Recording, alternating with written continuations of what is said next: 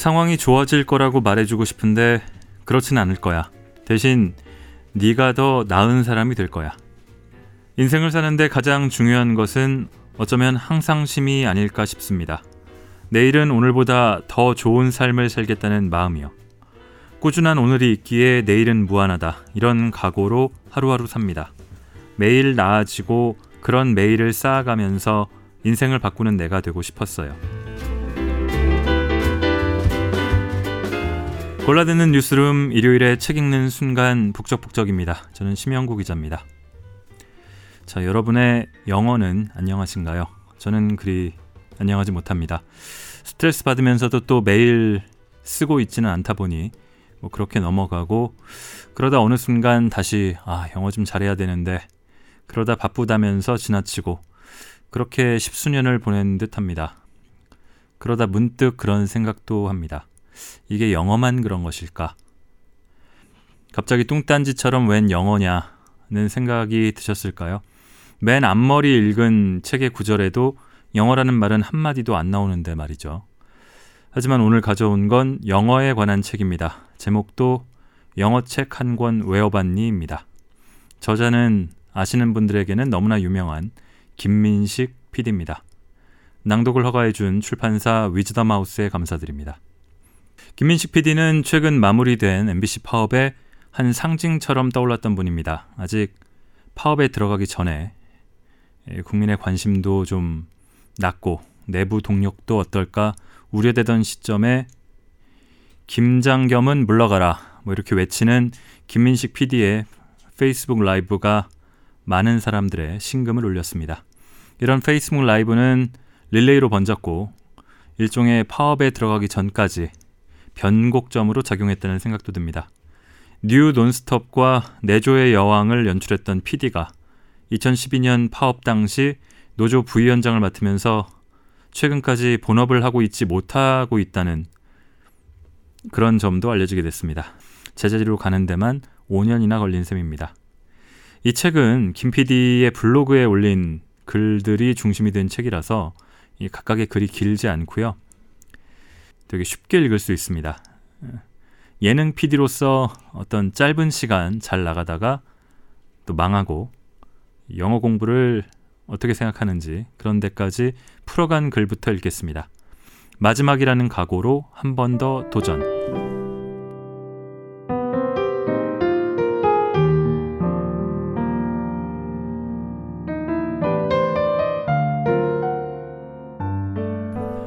1996년 MBC 예능국에 입사한 저는 한국판 청춘 시트콤을 만들고 싶습니다. 하고 떠들고 다녔습니다. 그랬더니 회사에서 그래 어디 한번 마음껏 해봐 하고 기회를 주더군요. 2000년 가을에 논스톱 시리즈를 맡아 쉬지 않고 질리도록 만들었어요. 뉴 논스톱이 끝나서 좀 쉴까 했더니 신인 배우들 새로 뽑아서 논스톱 3를 만들라고 하더군요. 말 그대로 논스톱으로요. 그렇게 2년 반 동안 만든 에피소드가 500편이 넘습니다. 자신감을 얻어 새로운 시트콤을 기획했습니다. 조선에서 왔소이다라는 제목의 타임머신판 왕자와 거지 이야기였어요. 조선시대 한량 양반과 그의 부지런한 종놈이 우리가 사는 현재로 와서 거지와 부자로 서로 입장이 바뀌어가는 스토리였죠.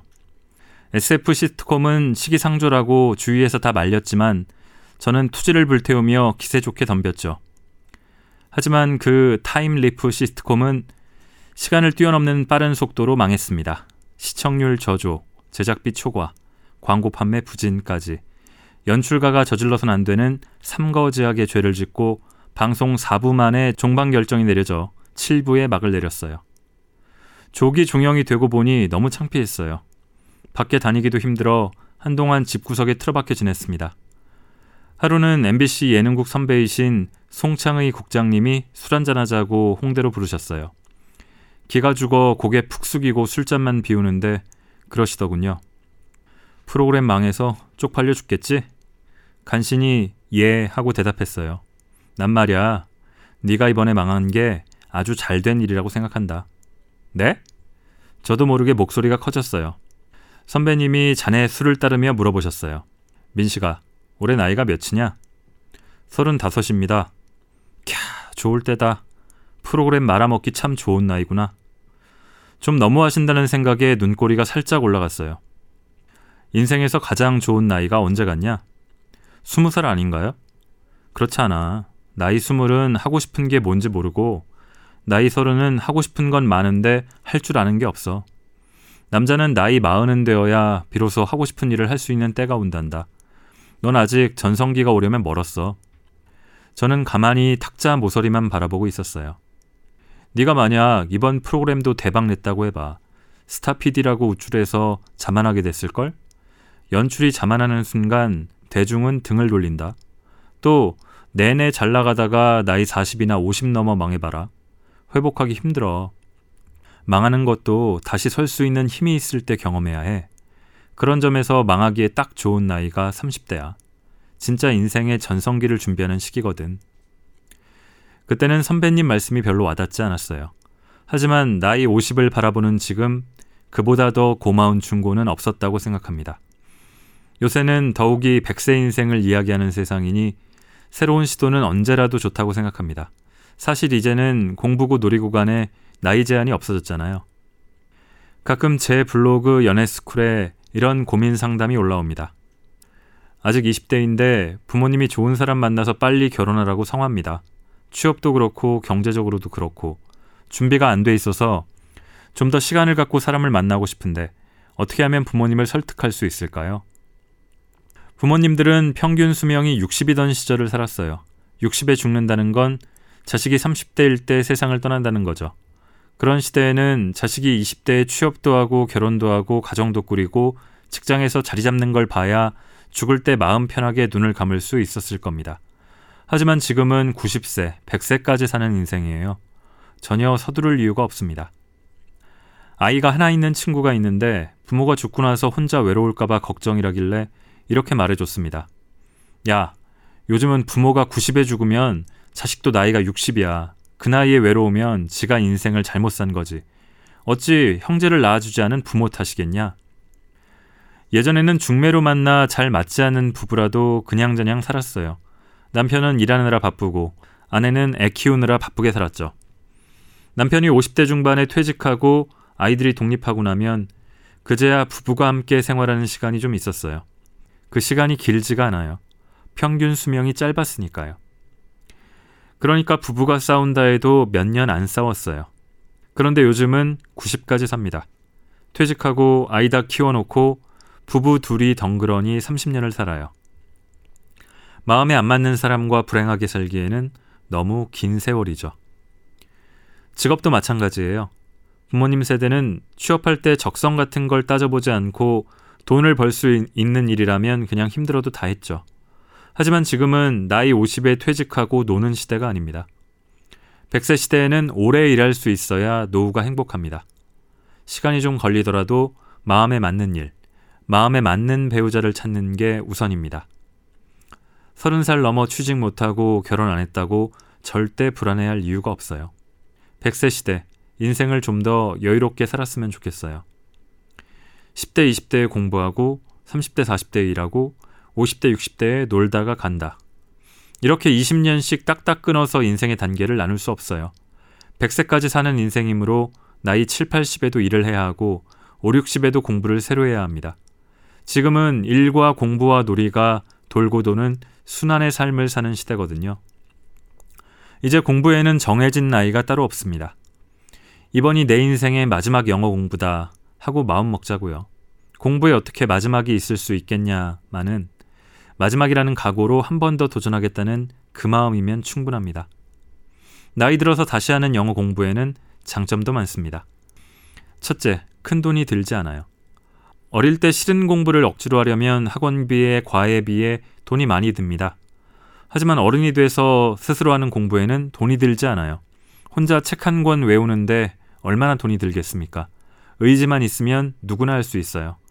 영어 암송 학습법, 비용 대비 만족도가 가장 높은 방법입니다. 둘째, 취업이나 이직을 할 때 도움이 됩니다.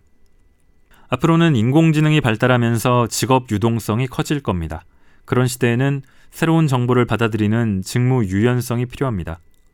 영어와 업무 간의 연관성이 없더라도 독학으로 갈고 닦은 영어 실력은 취업에 큰 도움이 됩니다. 고용주 입장에서 사람을 볼 때 가장 중요한 것 중 하나가 성실함인데요. 국내에서 독학으로 영어를 공부했다고 하면 그 자체로 내적인 동기부여가 강하고 성실한 사람이라는 증명이 됩니다.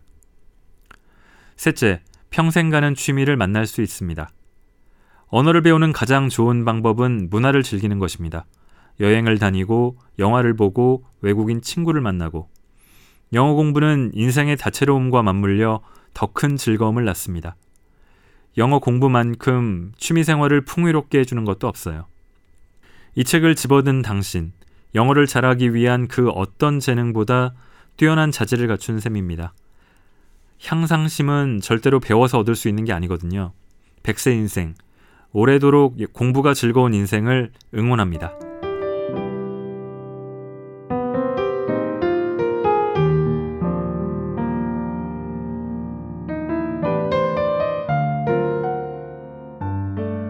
자, 영어 공부에 대해서 어, 지금 시작하는 것도 늦지 않았다. 인생은 길기 때문에 이전처럼 각 잡고 긴장하고 이때가 아니면 안 된다. 뭐 그런 생각으로 할 필요도 없다는 생각을 합니다. 저도 뭐 직장을 나름 십몇 년 다니다 보니까 그런 생각이 들더라고요. 영어를 잘해야겠다는 생각이 뭐 학교 다닐 때부터 들었지만 직장 들어와서도 그런 생각들을 간간히 했습니다.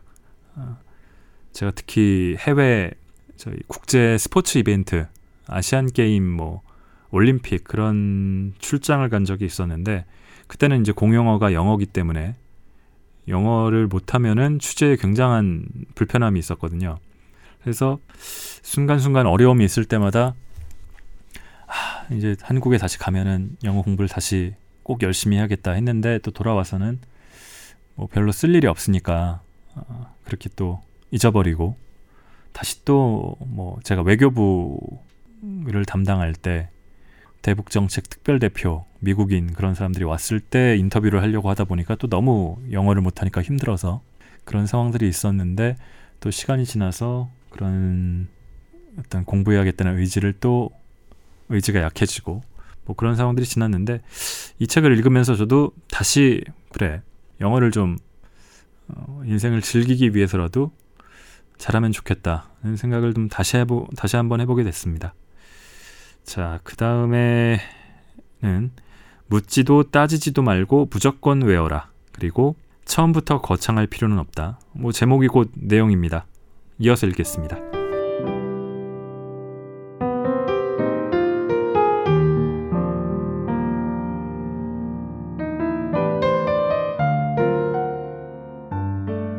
초등학교 6학년 여름방학 때였습니다. 방학이 시작되자 고등학교 영어 선생님인 아버지께서 중학교 1학년 영어 교과서를 가져오셨습니다.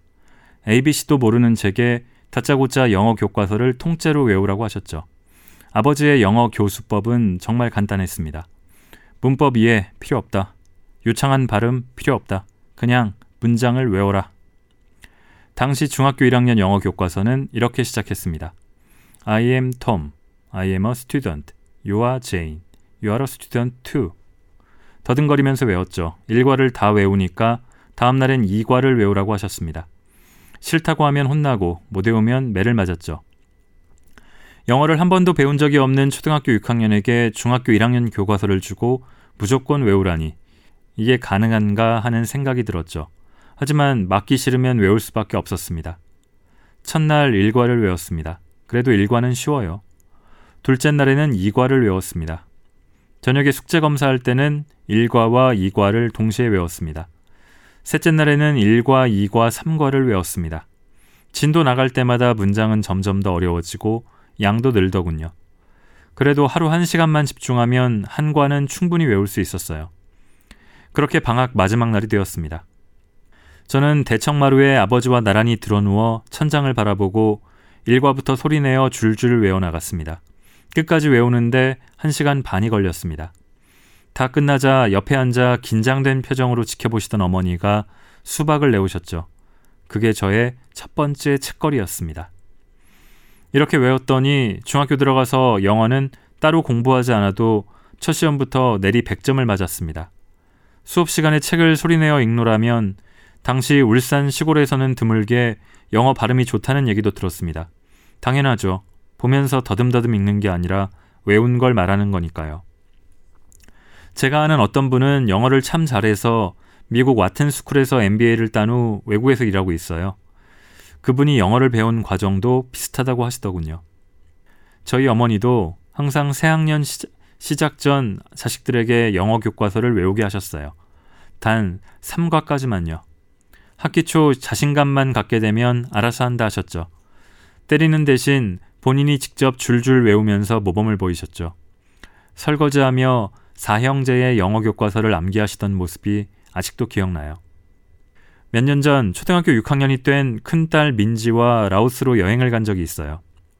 그때 저는 민지랑 가장 쉬운 중국어 첫걸음의 모든 것이라는 책에 나오는 회화 본문을 다 외웠어요. 둘이서 역할을 교대해가며 문장을 암송했습니다. 제가 막히는 부분에서 민지가 가르쳐 주는 경우가 많았어요. 아이의 기억력이 저보다 좋더라고요. 둘이서 주거니 받거니 게임하듯 암송으로 경쟁했습니다. 아이와의 암송 경쟁에서는 저도 기분이 좋아요. 부모에게 아이와의 경쟁은 그런 것이죠. 아이에게는 어른인 부모보다 무언가 더 잘하는 것이 있다는 자신감을 심어주니 그것 또한 좋고요. 중학교 영어 교과서에 나오는 문장들은 쉽고 간단해서 좋은 말 부모가 됩니다. 정해진 양을 매일 암기하면 영어가 술술 릅니다. 문법이나 발음을 까다롭게 따지면 영어가 어렵다는 그릇된 인상을 심어줄 수 있습니다. 아기가 처음 우리말을 배울 때도 틀린 문장과 어설픈 발음으로 시작하듯이 외국어도 실수를 통해 배울 수 있도록 너그럽게 배려해 주세요. 문장 암기, 영어 공부의 기초이자 정석입니다. 통역사 출신 PD라고 소문이 나자 회사에서 저를 찾아와 영어 잘하는 비결을 알려달라는 분들도 있습니다. 그럼 저는 물어봅니다. 영어는 왜 공부하시려고요? 그러면 대개 이런 대답을 해요. 뉴욕에 가서 브로드웨이 뮤지컬을 마음껏 즐기려고요. 유럽 여행 가서 현지 사람들하고 직접 영어로 소통하고 싶어서. 브로드웨이 뮤지컬에는 한글 자막이 없고 또 여행 가서 직접 이야기를 나누면 가이드를 통해 듣는 것보다 훨씬 재미있으니까요. 그분들에게 저는 기초 회화책을 한 권 외워보시라고 권합니다. 쪽지를 활용하는 법, 의미 단락별로 문장을 끊어서 외우는 법 등 노하우를 다 알려드려요. 그러면 꼭 이렇게 묻는 분들이 있어요. 그런데 기초 회화를 외운다고 뮤지컬 청취가 되나? Good morning, how are you 이런 것보다 더 심층적인 대화를 나누고 싶은데. 기초 회화가 탄탄해야 고급 회화로 갈 수 있고 기초만 해도 어느 정도 의사소통은 가능하다고 말씀드리죠. 양에 안 차는지 질문이 또 이어집니다. 기초회화를 외운 다음에 수준 높은 영어를 공부하려면 어떻게 하나요? 그건 회화책을 한 권 다 외우신 다음에 말씀드릴게요. 6개월 후에 다시 찾아오세요. 그런데 다시 찾아온 사람은 아무도 없었습니다. 다들 영어 공부를 한다고 하면 무언가 거창한 방법이 있을 거라 생각합니다. 하루에 10문장만 외우라고 하면 고작 그걸로 영어를 마스터할 수 있을까 의구심을 갖는 거죠. 나는 고작 한 번 해봤을 뿐이다. 라는 책을 보면 저자는 일단 한 번 해보는 것의 힘에 대해 이야기합니다. 큰 목표를 세우기 전에 일단 작은 과제를 하나 시도해 봅니다. 미션을 완수하면 해냈다는 성취감을 느끼고 이는 다시 다음 미션의 동기부여가 됩니다. 이렇게 계속 하나씩 성취해 가다 보면 어느 순간 인생의 극적인 변화를 맛보게 되죠. 아무것도 하지 않으면 아무 일도 일어나지 않아요. 평범한 인생을 변화시키는 그 시작은 한 번 하기입니다. 또 한편으로는 책 한 권을 외우라고 하면 지레 겁을 먹습니다. 회화 교재 본문을 세 번만 소리내어 읽어보세요. 읽고 난 후 고개를 들고 한 번 되뇌어 보세요. 의외로 머릿속에 남은 문장이 많을 겁니다. 기억이 안 나면 영어 대신 한글 번역을 보고 다시 원문을 떠올려 보세요. 잘 안 되어도 실망하지 말고요. 첫 술에 배부를 수 없잖아요. 짧은 시간이라도 매일 꾸준히 공부하는 게 중요합니다. 쉽고 간단하지만 꾸준히 반복하면 책 한 권을 외우게 돼요. 책 한 권을 외우면 영어가 술술 나오고 해외여행 가서 회화 실력을 마음껏 발휘하다 보면 성취감과 보람에 뿌듯해지고 인생이 행복해집니다. 그 모든 시작이 고작 한 번 해봤을 뿐인 겁니다. 그래도 여전히 궁금하죠?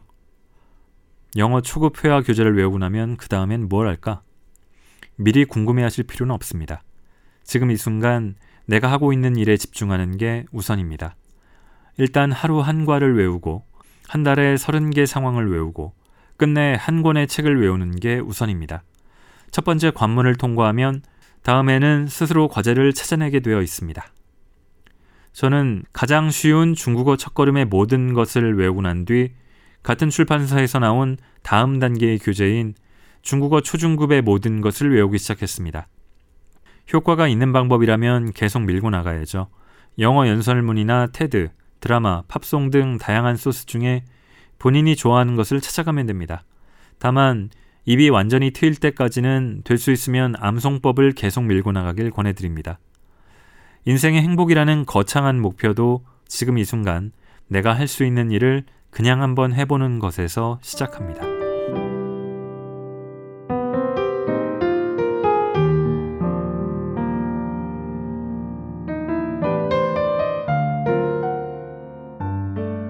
자, 이 책은 영어에 관한 책인데 저는 처음에도 좀 말씀드렸지만 인생에 관한 책이라는 생각도 좀 했습니다.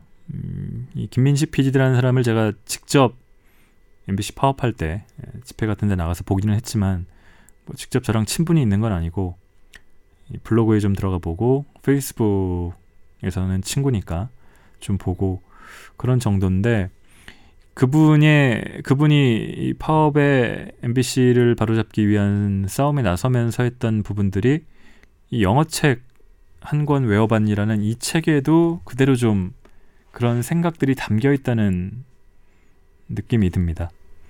음, 그런 그런 생각 그런 어떤 세계관을 가진 사람이니까 어, 영어에 대해서도 인생에 대해서도 음, 자신의 회사에 대해서도 어, 그런 마음으로 쭉 해오지 않았나 하는 생각이 드는데요.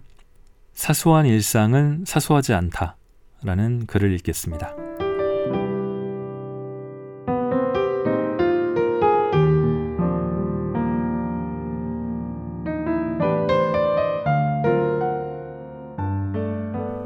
일과 놀이가 하나 되는 경지, 누구나 꿈꾸지만 쉽지는 않습니다. 일을 놀이처럼 접근하기가 어렵거든요. 그래서 저는 일을 놀듯이 하기보다 놀이를 일처럼 합니다. 어떤 일이든 열심히 하면 잘하게 되고 잘하는 일은 직업으로 전환할 수 있습니다. 저한테는 영어가 딱 그랬어요. 취미 삼아 공부를 시작했는데 통역사라는 직업으로 연결됐어요. 영어 공부를 하며 몰입의 즐거움을 맛본 덕분이죠. 한 번 사는 인생 어떻게 살아야 잘 사는 것일까요? 몰입의 즐거움이 중요합니다. 몰입은 어떻게 맛볼 수 있을까요? 영어를 독학으로 배우는 건 쉽지는 않지만 그렇다고 아주 버겁지도 않은 과제입니다. 20대에 영어를 공부하는 것이 몰입을 연습하는 좋은 방법이었어요. 물론 여기서 중요한 것은 자율성입니다. 누가 시켜서 억지로 하는 공부에서 몰입을 맛보기란 쉽지 않거든요. 어떤 일을 하는 목표는 그 일 자체여야 합니다. 성과를 염두에 두고 일을 시작하면 세 가지 장애물이 나타나요. 첫째, 반드시 성공해야 한다는 압박감이 따르고, 둘째, 실패했을 때 보람을 느끼기 힘들고, 셋째, 일을 하는 과정이 즐겁지가 않아요. 제겐 영어가 놀이였어요. 미국 시트콤을 즐기고 소설을 읽는 능동적인 여가 말이죠. 다만 그걸 즐겁게 하기 위해서는 처음에 회화 교재를 외우는 과정이 필요합니다. 복잡한 활동은 시동을 걸기는 어렵지만 그 단계만 잘 넘기면 일과 놀이의 경계가 사라지는 아주 행복한 경지에 이르게 됩니다. 고생스러운 단계를 통과하려면 분명한 목적이 있어야 합니다. 나는 왜 이걸 하고 있는가? PD란 직업에 관심을 가진 학생들을 만나면 하나같이 직업의 보람을 이야기합니다. 예쁜 여배우를 만나고 제작 발표에 나가 감독 인터뷰를 하는 멋진 장면만 생각합니다. 드라마 감독의 일상은 사실 매우 지루하고 매우 힘이 듭니다. 같은 장면을 카메라 위치를 옮겨가며 밤을 새워 반복해서 찍습니다. 그 단순한 작업을 무수히 반복해야 하나의 장면, 하나의 에피소드, 한 편의 드라마가 완성됩니다. 작품의 질은 디테일이 만들고 디테일이란 사소한 것까지 주의를 기울이는 것입니다. 그러므로 일을 잘하고 싶은 사람은 사소한 일에도 집중하는 습관을 길러야 합니다. 영어를 잘한다는 것은 작은 표현을 하나하나 모으는 일입니다. 단어 하나, 문장 하나는 별것 아니지만 그것이 모여서 영어의 틀을 세웁니다. 인생은 결국 작은 순간 하나하나가 모여 이루어지는 게 아닐까요? 제게는 블로그가 경험을 수집하는 원천입니다. 매일매일의 일상을 기록하는 이에게는 하루 24시간 매 순간이 보물창고입니다. 책도 그냥 읽고 지나치기보다 블로그에 소개하기 위해 밑줄을 그어가며 읽으니 몰입의 즐거움이 더해집니다. 여행을 가서도 블로그에 남길 단상을 찾아 풍경을 찾고 사람을 관찰합니다. 아, 세상에는 재미난 일이 왜 이리 많을까요? 요즘 저는 자전거로 출퇴근하는데 야근 끝나고 25km를 달리면 녹초가 됩니다. 그때 이렇게 생각합니다. 나는 지금 자전거 세계 일주를 위한 전지 훈련 중이다. 자전거 출퇴근의 의미를 부여하는데 이만한 동기도 없어요. 영어 문장을 외우는 사소한 일상이라도 그 일상에 위대한 의미를 부여하는 게 중요합니다. 왜 영어를 공부하시나요? 세계 일주든 은퇴 이민이든 노후 취업이든 즐거운 꿈을 가슴에 품고 달리시기 바랍니다.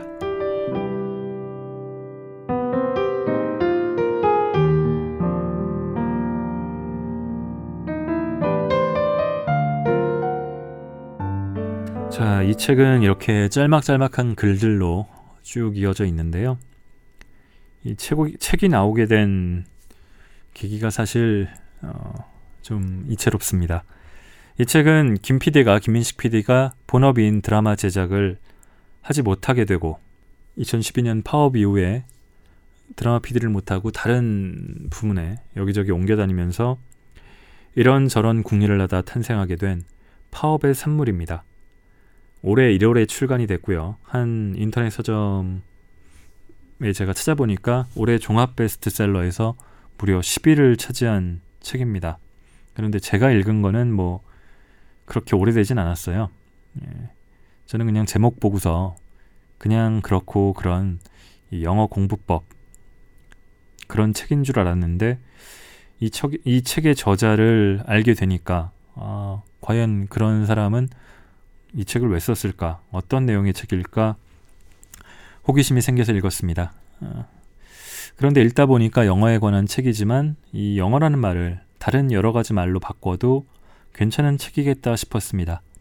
이 무한도전의 김태호 PD는 이 책을 이렇게 추천했습니다. 영어 실력만 향상되는 게 아니라 이러다 정말 인생이 바뀔 것 같다.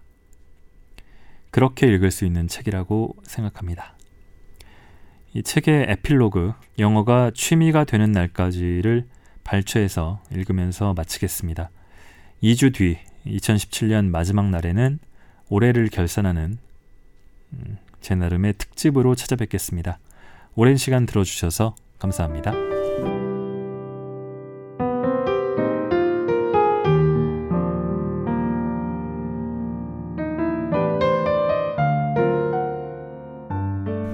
고등학교 진로 특강에 가면 아이들이 물어봅니다. PD가 된 비결이 뭐냐고. 그럼 저는 책을 많이 읽었다고 말해줍니다. 신입사원 면접에서 심사위원들에게 가장 깊은 인상을 남긴 게 매년 책을 200권 넘는, 넘게 읽는다는 얘기였어요. 그러면 아이들이 다시 묻죠. 1년에 200권씩 책을 읽으면 PD가 되냐고. 그럼 다시 진지하게 대답합니다. 저는 PD가 되려고 책을 읽은 게 아닙니다. 그냥 어려서부터 책이 좋았어요. 책을 많이 읽다 보니 어느 순간 PD가 되어 있더군요. PD는 우리 시대의 이야기꾼이에요. 책을 많이 읽고 이야기를 즐기는 사람이죠. 신입 PD 공채 경쟁률은 1200대 1 정도예요. 붙을 확률보다 떨어질 확률이 훨씬 더 높습니다. 책을 좋아하지도 않는데 PD가 되려고 억지로 책을 읽었다면 떨어질 경우 얼마나 억울하겠어요. 책을 읽으며 보낸 시간이 다 허송세월이 되잖아요. 그냥 여러분이 좋아하는 일을 하세요. 자신이 좋아하는 일을 미치는 듯이 하다 보면 무언가 이룰 수도 있고 또 못 이룰 수도 있어요. 꿈을 못 이루더라도 좋아하는 일을 마음껏 했으니 된 거다. 이렇게 생각하셔야 합니다. 미래를 위해 현재를 희생시키지 마세요. 꿈보다 더 중요한 건 지금 이 순간을 즐길 수 있느냐 하는 것입니다. 성장에 익숙한 삶과 결별하라 라는 책이 있어요. 1980년 한국인 1인당 GDP는 1688달러였지만 2014년에는 2만 8,338달러입니다. 30여 년 동안 약 17배로 늘었어요. 고도 성장기에는 어떤 투자든 실효를 거둡니다. 집값이 미친 듯이 솟던 시기에는 빚을 내어 비, 집을 사면 빚을 갚고도 남을 만큼 집값이 올라서 이득이었죠. 하지만 이제는 저성장 시대입니다. 고도 성장이 영원히 지속될 수 없어요. 후진국이 선진국으로 갈 때는 워낙 바닥에서 시작한 것이라 조금만 열심히 해도 성과가 납니다. 하지만 일단 선진국에 진입하면 사회 발전 속도가 더뎌집니다. 일본처럼 거품 경제의 버블이 터지면서 후퇴하기도 하죠. 우리는 이제 저성장 시대에 대비해야 합니다. 영어 공부가 투자로서 남는 장사였던 시절이 분명 있었죠. 수출에 강하다는 점을 내걸고 국제 무역에 박차를 가하던 고도 성장기에는 영어를 잘하는 사람이 취업이나 승진에 유리했습니다. 하지만 앞으로는 좋은 일자리 자체가 부족해집니다. 영어에 들인 돈을 회수하기 어려운 시대가 온다는 거죠. 책을 보니 대한민국의 기러기 아빠만 50만 명이랍니다. 아이의 미래를 위해 온 가족이 현재를, 가족 간의 사랑을, 노후 자금을 희생시키며 삽니다. 조기 유학을 떠났던 아이들이 외국에서 돌아올 때는 한국 경제가 이미 본격적인 저성장 국면에 접어들어 투자한 만큼 뽑기 어려울 것입니다. 투자란 보상을 바라고 하는 행위죠. 이제 영어에 투자하는 시대는 지나갔어요. 예전 같은 보상은 이제 없습니다. 영어 공부 그 자체가 보상이어야 합니다. 영어로 무엇을 이루겠다는 생각은 버리고 자기 개발을 위한 취미 활동, 두뇌 인지력을 키우는 바둑이나 장기 같은 게임처럼 영어 공부를 즐기셔야 합니다. 저성장 시대의 외국어 공부는 미래를 위한 투자가 아니라 현재를 즐기는 취미니까요. 앞으로 인공지능이 발달하면 기계가 통번역을 대신해주는 시대가 옵니다. 지금도 네이버 라인의 일본어 동시 통역 서비스나 구글의 영어 스페인어 번역은 상당히 뛰어난 수준이라 합니다. 앞으로는 모든 사람이 많은 시간과 비용을 들여 외국어를 배우지 않아도 자동 번역기나 통역 앱의 도움으로 수월하게 의사소통을 할 수 있는 시대가 옵니다. 물론 자동 번역기의 시대에도 영어를 잘하는 사람이 갖는 이점은 분명 존재합니다. 고도의 지식 정보 사회가 될수록 정보의 가치가 더욱 커지거든요. 웹상의 대부분 문서가 영어로 되어 있고 최신 전문 지식은 영어로 작성되기에 영어를 잘하는 사람과 그렇지 못한 사람의 정보 격차는 날이 갈수록 커질 겁니다. 인공지능이 아무리 뛰어나도 기계 번역은 감정과 느낌을 전달하는데 약점이 있습니다. 언어란 기본적으로 모호하고 부정확한 게 특징이거든요. 인공지능의 시대에도 사람들과 공감하고 교감하고 소통하는 능력은 필수입니다. 따라서 영어로 교감하는 것은 여전히 경쟁력이 될 것입니다. 저는 책 읽기를 무척 좋아합니다. 매년 100권 이상 책을 읽지만 그 책에 그 많은 책에 나오는 충고를 다 따르지는 못합니다. 100권을 읽으면 두세 권의 충고를 실천하는 것 같습니다. 제 블로그 일일 방문자 수는 매일 1000명이 넘는데 이 댓글 부대를 운영해 보니 영어 문장을 외우는 분들은 그중 2, 30명 정도더군요. 만약 그런 비율이라면 이 책을 사고도 기초 회화를 외우지 않으시는 분들이 100명 중 97명은 되는 셈입니다. 책을 읽고도 암송법을 실천하지 않는다고 너무 자책하지 마세요. 대부분이 그래요. 기껏 돈을 주고 책을 샀는데 막상 책 한 권을 못 외워서 아쉬울 분들께도 뭔가 위안을 드리고 싶네요. 괜찮아요. 영어 공부하지 않아도. 더 중요한 일이 있는데 굳이 힘들게 영어 책을 외울 필요는 없습니다. 영어 공부를 안 하더라도 다음 세 가지 중 하나라도 달성하셨다면 큰 선물 받으신 겁니다. 하나, 아이의 영어 교육을 위해 굳이 비싼 조기 유학을 시킬 필요는 없겠네. 하고 느끼셨다면 이 책의 선물 중 가장 큰 걸 받으신 셈입니다. 제가 이 책을 통해 가장 전하고 싶은 메시지가 그것이거든요. 아이에게 억지로 영어를 가르치지 마세요. 그 시간에 책을 읽고 자유로이 놀도록 해주세요. 나중에 아이가 대학에 가면 그때 이 책을 보여주세요. 읽고 나서 실천할지 말지 결정하는 건 대학생이 된 아이의 몫입니다. 안 외워도 뭐라 그러지 마세요. 본인도 안 하셨잖아요. 둘. 언젠가 이민이든 이직이든 영어가 꼭 필요한 시기가 오면 그때 이 책에서 일러준 대로 하면 되겠네. 하고 미루셔도 됩니다. 저도 스페인어 공부를 하다가 이번 책을 쓰면서 잠시 접었어요. 책 지필에 온통 정신이 팔려 스페인어 문장이 머리에 안 들어오더라고요. 영어가 머리에 안 들어온다면 더 중요한 일이 있어서 그런 겁니다. 지금 이 순간 자신에게 더 중요한 일에 집중하세요. 영어는 미뤄도 됩니다. 셋, 음, 그래도 책을 읽는 동안 가끔 재미있었어. 하고 느끼셨다면 저도 기쁩니다. 코미디 PD로서 세상 사람들을 웃기는 게 제 삶의 보람이자 낙입니다. 영어 공부에 대한 책을 읽었는데 잠깐이라도 즐거우셨다면 그것으로 저는 만족합니다.